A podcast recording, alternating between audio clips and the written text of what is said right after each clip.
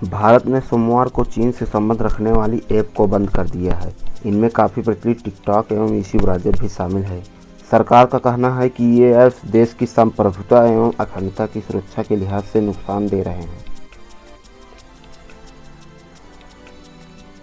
इसी बीच टिकटॉक को गूगल प्ले स्टोर एवं एप्पल स्टोर से हटा लिया गया है।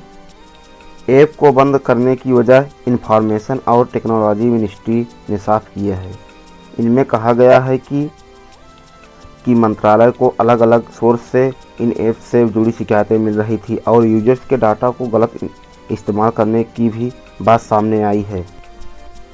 इन ऐप्स को इसलिए बंद कर दिया जिससे ये देश के नागरिकों का डाटा एक्सेस न कर सके और उसका इस्तेमाल ना हो।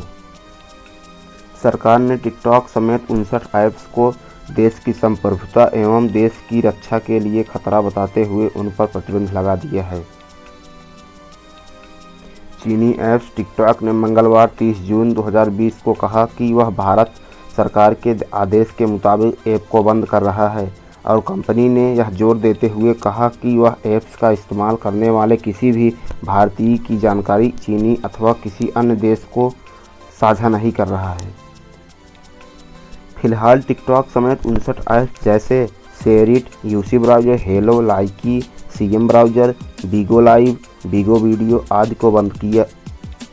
जब से चीन ने भारत के 20 सैनिकों को गलवान घाटी में मारा है, तब से भारत चीन के बीच तनाव का माहौल है। इसी से भारत में चीनी बाइकॉट मतलब चीन के सामान का बहिष्कार ज़ोर शोर से हो रहा है।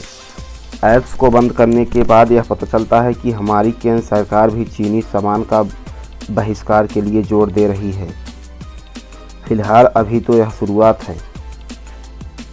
चलो दोस्तों, मेरा नाम है अजय और आप देख रहे हैं हमारे इस यूट्यूब चैनल अजय हिंद को।